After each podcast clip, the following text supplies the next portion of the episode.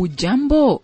Hiki ni kipindi cha neno na ninaamini ushakitambua kwa kitambulisho hicho. Mimi ni pamela omodo na kabla hatujaendelea hebu tupate wimbo ufuatao kisha mchungaji jeffrey wanjala munialo atubariki na neno la bwana. Karibu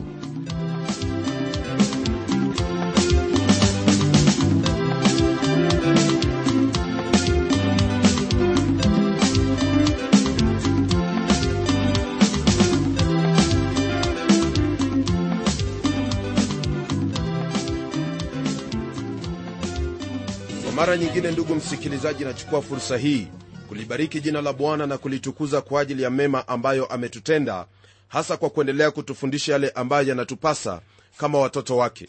Iwapo kuna kizazi ambacho chadhamini sana habari za uhuru uhuru wa kunena na uhuru wa kufanya lolote lile ni kizazi hiki chetu. Ni kweli kabisa kwamba siku hizi twasikia mengi kuhusu uhuru wa kuongea na hata uhuru wa magazeti pamoja na vyombo vingine vya habari wakati mwingine maneno haya humaanisha kwamba lugha yoyote yaweza kutumiwa magazetini au kwenye hutuba za aina mbalimbali bila ya kujali kama hutuba hizo na maongeo hayo yanaweza kuwaharibu hao ambao wanayasikiliza. Jinsi ambavyo kuna huo uhuru wa mazungumzo ndivyo ambavyo inahitajika kuwepo na uhuru wa kusikiliza ili katika kusikiliza masikio yachague yale ambayo ni mema ya kuyasikia na yale ambayo si mema hata kidogo kuyatupilia mbali jambo ambalo lipo ni kwamba haimfai mtu yoyote kusikia yote na kuyapokea yaliyo mema pamoja na hayo ambayo ni mabaya. Mimi ninaona kwamba nina masikio mawili lakini kinywa changu ni kimoja. Na hili jambo kama vile nilikuwa nimesema kwenye vipindi vilivyopita kwamba mungu ametupa masikio mawili kusudi tuweze kusikia yale ambayo twahitaji kuyasikia na kuelewa mara mbili au kuyatafakari na kisha baadaye kuchagua hilo ambalo ni bora katika maisha na pamoja na hili mungu pia ametupa kinywa kimoja kusudi tunene machache na siyo mengi. Katika somo letu la leo ndugu yangu somo letu litazingatia hasa jinsi ambavyo mungu huijaribu imani kwa jinsi ambavyo twautumia ulimi wetu. Somo letu lapatikana kwenye kitabu hiki cha yakobo sura ya tatu kwanzia aya ya kwanza hadi aya ya nne sura hii ya tatu itakuwa ikizungumzia sana kuhusu jambo hili yaani uhuru wa kuzungumza katika chuo cha mungu. Tena pia twaweza kuona kwamba sura hii inagusia jinsi ambavyo mungu huhusika au kusikiliza mazungumzo yetu. Mungu mara zote huyasikia yale ambayo twazungumza. Chochote ambacho twaweza kuzungumza iwe ni kumuhusu mungu au kuhusu mtu yoyote yule fahamu kwamba mungu anayafahamu yote na anajua hilo ambalo walizungumza imekisiwa kwamba mwanadamu wa kawaida kila siku hunena yapata maneno elfu thelathini na wengine hunena zaidi ya hayo. Maneno kama hayo kama vile unavyofahamu msikilizaji yanatosha kuandika kitabu. Na iwapo utafikiria kuhusu yale maneno ambayo umeyanena katika maisha yako yote maneno yale yanaweza kujaza vitabu vingi mno. Kwa hivyo tunapozungumza kuhusu uhuru wa kunena tunahitaji kujihadhari sana kwa maana huo uhuru wa aina hiyo unaweza kuwa umeyabeba mambo mengine ambayo hayawezi kumsaidia mtu katika ule uhusiano wake na mungu. Kwa hivyo hapa twaona kwa njia iliyo wazi kabisa kwamba ulimi waweza kutumiwa kama chombo cha kuleta mazuri au kuleta mabaya. Sura hii ambayo tutakuwa tukijifunza kutoka kwayo hasa tutanena sana kuhusu kazi ambayo inafanywa na ulimi katika waraka huu tunaona kwamba mungu anaijaribu imani kwa njia nyingi zilizo tofauti tofauti ambazo ni lazima sisi kama wanadamu hasa wale ambao wamemwamini yesu kristo kuyapitia. Ulimi ndicho chombo cha hatari sana hapa ulimwenguni. Watu wengi wamezungumza mengi kuhusu chombo hiki ambacho kinaitwa ulimi. Wengine husema kwamba ulikuwa muujiza mkubwa kwamba kuna punda aliyeutumia ulimi wake na akazungumza kama mwanadamu. Yule punda bwana wake alikuwa ni balamu. Mtu mwingine amesema kwamba inamchukua mtoto miaka miwili ili aweze kuzungumza lakini inamchukua mwanadamu miaka 50 ili aweze kujifunza kunyamaza. Nami najua kwamba ndugu msikilizaji wakubaliana nami katika jambo hilo. Mara mtu anapojua jinsi ya kuzungumza basi maneno ambayo yanatoka kinywani mwake ulimi hauchoki hata kidogo. Na ndiposa wengine walisema kwamba ulimi hauna mfupa kwa hivyo ndugu msikilizaji kulingana na jinsi ambavyo tutakuwa tukijifunza kutoka kwenye kitabu hiki itakuwa ni vyema uzingatie sana yale ambayo mungu atakunenea kutokana na chombo hiki ambacho ni kidogo lakini kinaleta matatizo mengi sana katika ulimwengu mzima. Kwa hivyo hebu tuanze kusikiliza yale ambayo mungu anatunenea kutoka kwenye hiki kitabu cha yakobo kuhusu ulimi. Sura yenyewe ni sura ya tatu nayo aya ya kututanguliza katika haya ni aya ya kwanza ambayo yasema hivi ndugu zangu msiwe waalimu wengi mkijua ya kuwa mtapata hukumu kubwa zaidi. Hapa yakobo anasema kwamba mwalimu ana wajibu mkubwa kabisa na wajibu huu unaweza kuwa hasara sana hasa ikiwa huyu mwalimu anafundisha mambo yasiyo ya kweli. Hata mimi hushangaa mno jinsi ninavyowaona watu wengi wakiangukia mafundisho ya kila aina hata bila kujua au kuchunguza ili wajue iwapo mafundisho yale ni ya kweli na msingi wake unatokana na nini. Na pia hata tumekwisha kuona kwamba wengine ambao hudai kuwa wao ni walimu shupavu wanaonekana kuwa ni watu ambao hawayaelewi yale mambo ambayo wananena kwayo kwa usawa kabisa. Na wengine wao pia hawajui namna ya kutafsiri maandiko ya neno la mungu kwa njia inayofaa na kwa kutokana na hali ya aina hiyo mambo mengi ya uongo umeingizwa katika mafundisho ya neno lake mungu. Ya kufaa wewe ndugu msikilizaji iwapo wewe ni mwalimu usijichukue kwamba unajua yote na kwamba lolote ambalo neno lake bwana latunenea hilo walifahamu. Ni vyema kujinyenyekeza mbele zake mungu na kutafuta jinsi ambavyo utawanenea watu kwa kadiri ya kipawa ambacho mungu amekupa. Kwenye aya hii neno lake mungu liendelea kwa kusema kwamba mkijua ya kuwa tutapata hukumu kubwa zaidi. Mambo haya ndugu msikilizaji ni wazi kabisa kwamba mungu atatuhukumu kufuatana na vile ambavyo tulifundisha neno lake. Ikiwa hatukulifundisha sawasawa basi ni lazima tujiandaye kupokea hukumu yake mungu. Kwa hivyo hapa tufahamu ya kwamba mwalimu yeyote yule wa neno la mungu ana wajibu mkubwa kabisa kutokana na yale ambayo amekuwa akiyafundisha kutoka kwenye neno lake mungu. Kumbuka kwamba ndugu msikilizaji wewe kama mwalimu wa neno lake mungu wafaa kufahamu kwamba maisha ya wale watu ambao wanakusikia yamo mikononi mwako. Tazama kumekuwepo na walimu wengi wa uongo wamewafundisha watu mafundisho mabaya mafundisho ya uongo na hata wengine wakafikia kiwango cha kujiua eti kwamba wanakwenda kukutana naye yesu kristo. Mpendwa ni vyema ufahamu kwamba wewe kama mwalimu wa neno lake bwana wafaa kumuuliza mungu akusaidie kusudi ujue ni lipi ambalo unalifundisha na ni lazima likubaliana na neno lake mungu toka kwenye kitabu cha mwanzo hadi kitabu kile cha ufunuo. Usije ukatafsiri andiko moja tu na kuwafundisha watu na baadaye basi kuwaambia kwamba wafanye hilo ambalo neno hilo lawaambia. Maana unapofanya hivyo kumbuka kwamba hukumu ya mungu juu yako ni kubwa zaidi. Nawe ndugu mpendwa unapoyasikia mafundisho yoyote yale kutoka kwa mtu awaye yoyote yule ni vyema kurudi kwenye biblia rudi kwenye neno lake bwana tafuta yale maandiko ambayo amekufunza kwayo chunguza biblia sehemu nyingine zasema nini kuhusu hilo ambalo ulikuwa umefundishwa. Na kwa kufanya hivyo ndugu yangu basi wewe utakuwa ni mwenye busara na wala hautapotoshwa au kupeperushwa huku na kule na mafundisho ya uongo. Hili ndilo ambalo mtume paulo kwenye kitabu cha waefeso sura ya 4 aliwaandikia watu wa mungu akiwaambia hivi kwenye aya ile ya 11 na kuendelea. Naye alitoa wengine kuwa mitume na wengine kuwa manabii na wengine kuwa wainjilisti na wengine kuwa wachungaji na walimu kwa kusudi la kuwakamilisha watakatifu hata kazi ya huduma itendeke hata mwili wa kristo ujengwe hata na sisi sote tutakapoufikia umoja wa imani na kumfahamu sana mwana wa mungu hata kuwa mtu mkamilifu hata kufika kwenye cheo cha kimo cha utimilifu wa kristo ili tusiwe tena watoto wachanga tukitupwa huku na huku na kuchukuliwa na kila upepo wa elimu kwa hila ya watu kwa ujanja tukizifuata njia za udanganyifu lakini tuishike kweli katika upendo na kukuwa hata tumfikie yeye katika yote yeye aliye kichwa kristo. Ndugu msikilizaji hilo ni jambo ambalo wafaa kulifanya maishani mwako kwamba usiangukie mafundisho yoyote yale bali yasikie vyema yalinganishe na neno la kweli hili ambalo limo kwenye biblia.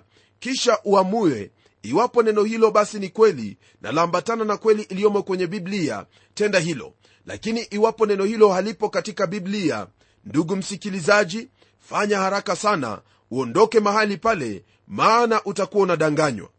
Tunapoendelea kwenye aya ya pili neno lake bwana laendelea kwa kutwambia hivi kuhusu habari hizi ambazo twazipata katika kitabu hiki cha yakobo sura ya tatu.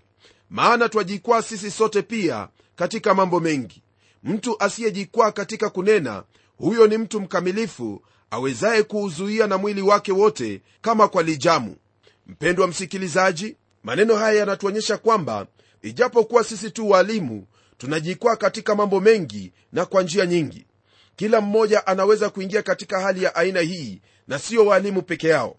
Neno hili latuambia kwamba mtu asiyejikwaa katika kunena huyu ni mtu mkamilifu. Mkamilifu hapa ina maana kwamba huyu mtu ni mkristo aliyekomaa. Mtu ambaye neno la mungu li ndani yake. Anazungumuza na kukaa kulingana na vile ambavyo neno lake bwana lamwagiza kufanya. Mtu huyu ni mtu ambaye imani yake imejengwa juu ya msingi ulio imara yani yesu kristo. Mtu ambaye amekomaa anaweza kuuzuia mwili wake wote na hata maisha yake yote kwa jumla.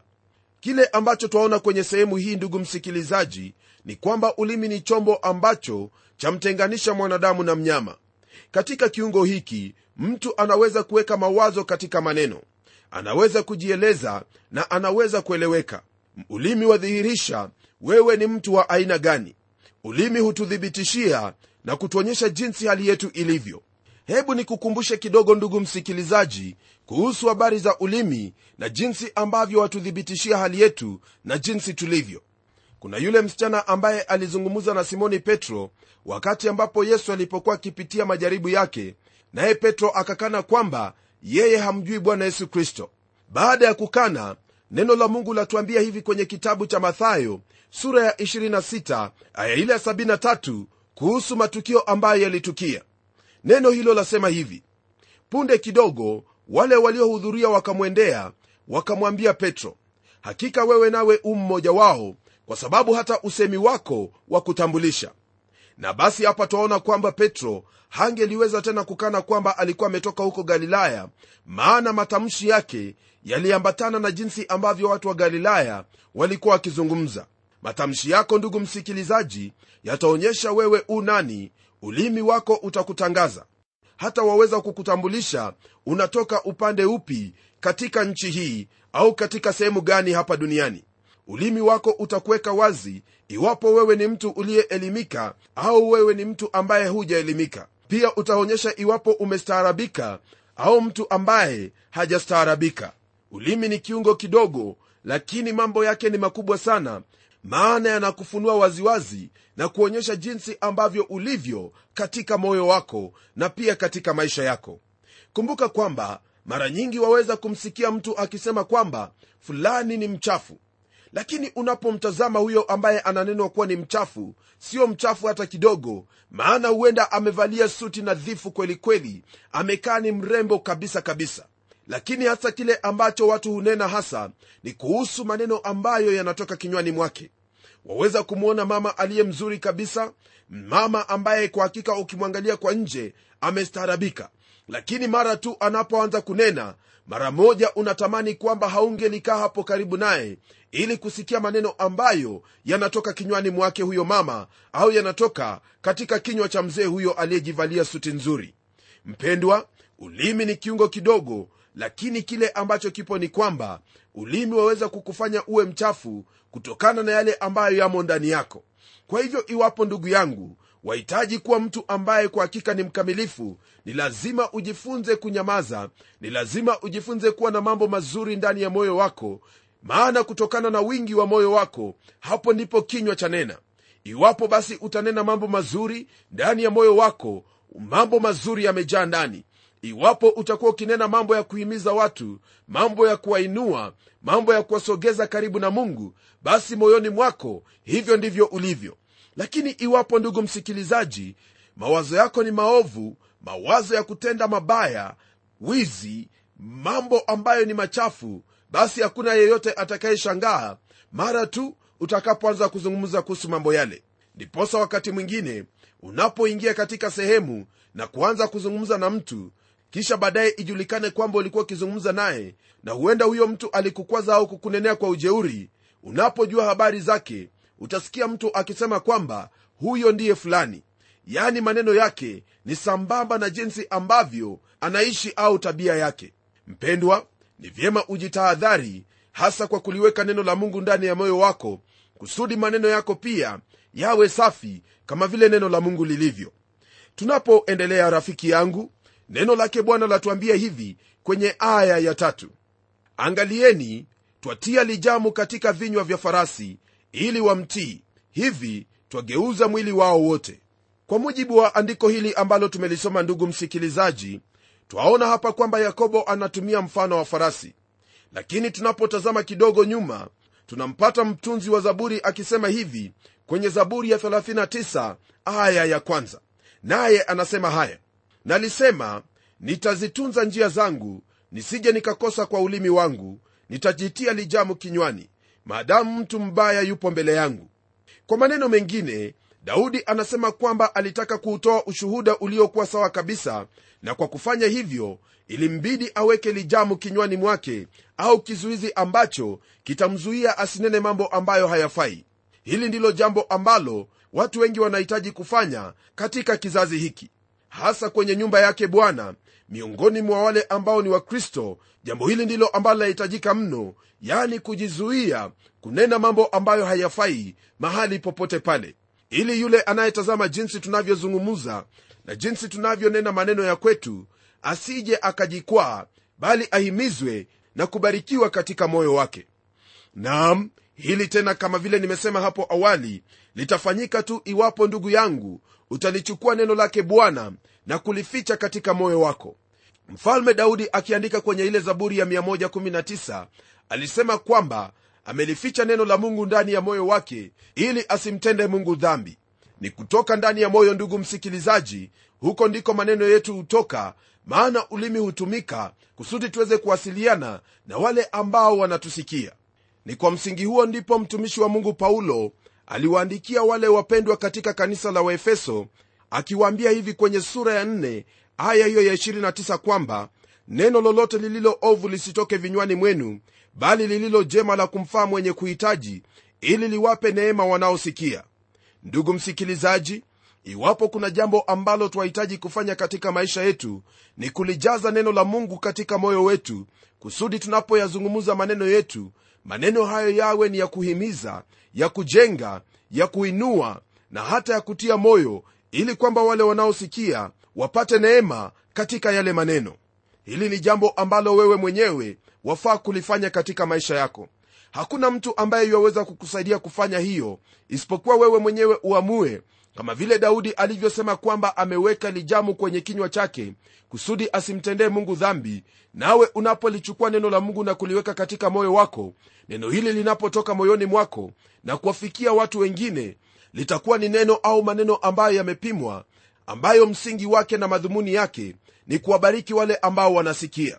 Nami najua kwamba kuna wakati mmoja au mwingine ambapo umenena neno na kisha ukajiuliza kwa nini nilizungumza maneno kama yale lakini iwapo utakuwa na neno la mungu katika moyo wako hautakuwa na maswali kama yale maana neno la mungu litaongoza ulimi wako utaongozwa na roho mtakatifu wa mungu na lolote ambalo utanena litakuwa ni neno ambalo ni la kufaa.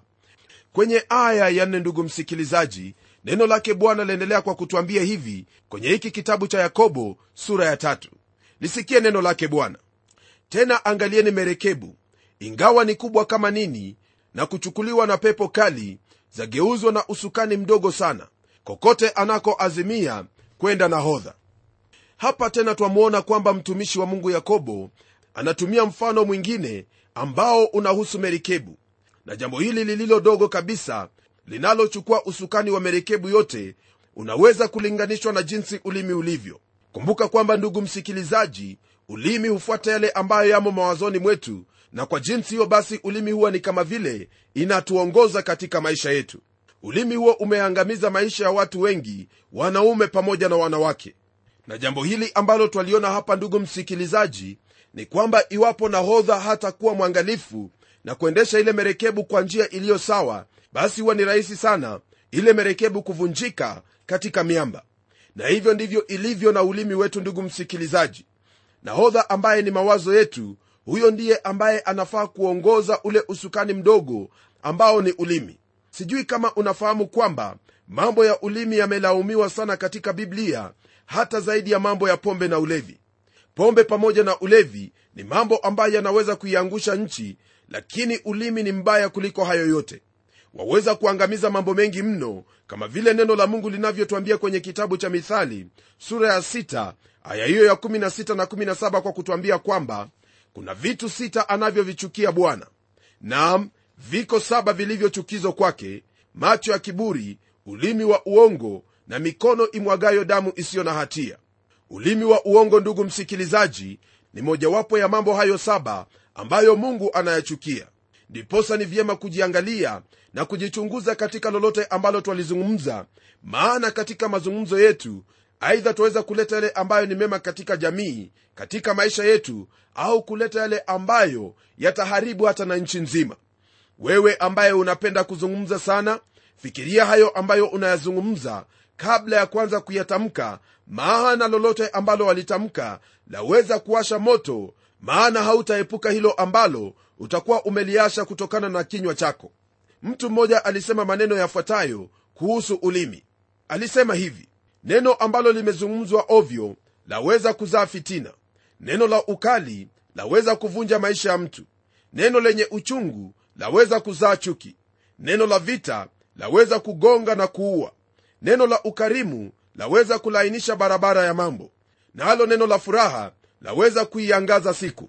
Neno la wakati unaofaa laweza kuondoa ugumu.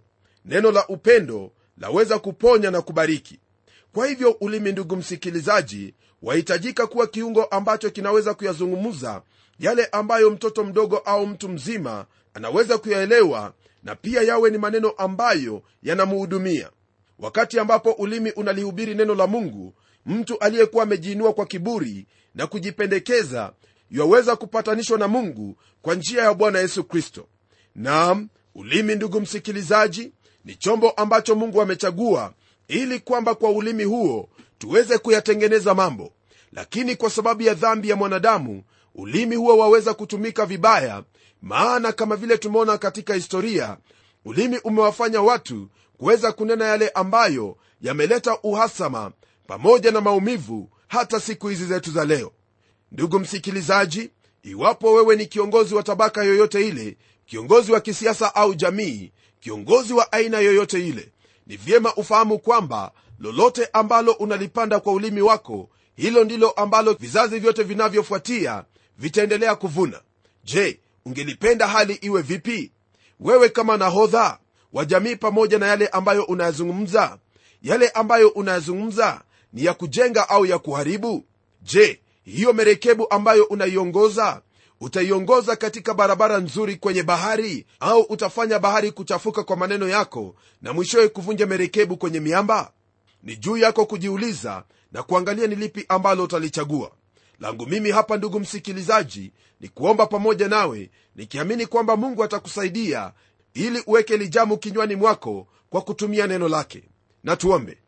Baba mungu tena mfalme uishie milele na kushukuru kwa kuwa wewe ndiwe mungu na hakuna mungu kama wewe bwana tazama katika yote ambayo umetunenea kutoka kwenye kitabu kile cha mwanzo hakuna moja ambalo tumeliona lisilo na maana bali mambo yote ambayo umetunenea ni mambo yenye maana maana unakusudia kuyatenda hayo.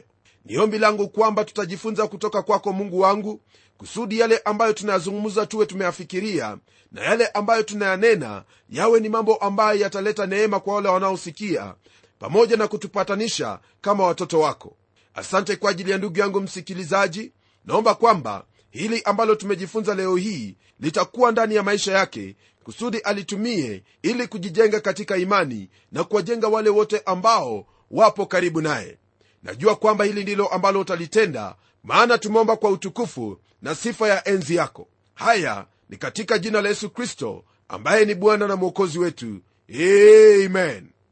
Mpendwa msikilizaji iwapo kuna jambo ambalo wafaa kulifanya ni kuweza kuhakikisha kwamba umeweka lijamu katika kinywa chako hasa kwa kutumia neno lake bwana. Maana unaponena neno lake bwana hilo neno litakuwa na uwezo wa kubadili mambo mengi mno ambayo yaweza kuwa ni mabaya. Mpendwa uwe mkomavu kwa kulitumia neno lake bwana na kutafakari hilo ambalo wataka kulinena tukutane tena kwenye kipindi kijacho ili tuendelee kuangalia ni yapi ambayo twahitaji kuyatenda. Hadi wakati huo na kutakia heri na baraka zake mwenyezi mungu. Mimi ni mchungaji wako jofre wanjala munialo na neno litaendelea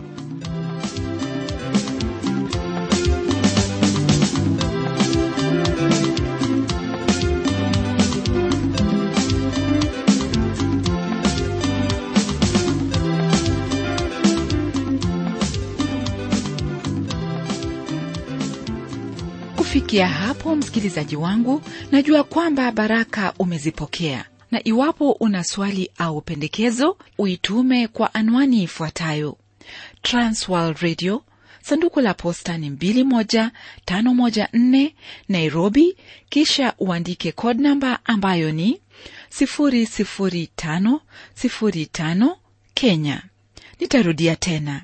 Transworld radio sanduku la posta ni 21 514 Nairobi, kisha uandike code namba ambayo ni 00505 Kenya. Hebu tukutane tena kwenye kipindi kijacho kwa mibaraka zaidi. Ni mimi mtayarishi wa kipindi hiki Pamela Omodo nikikuaga kwa heri na neno litaendelea.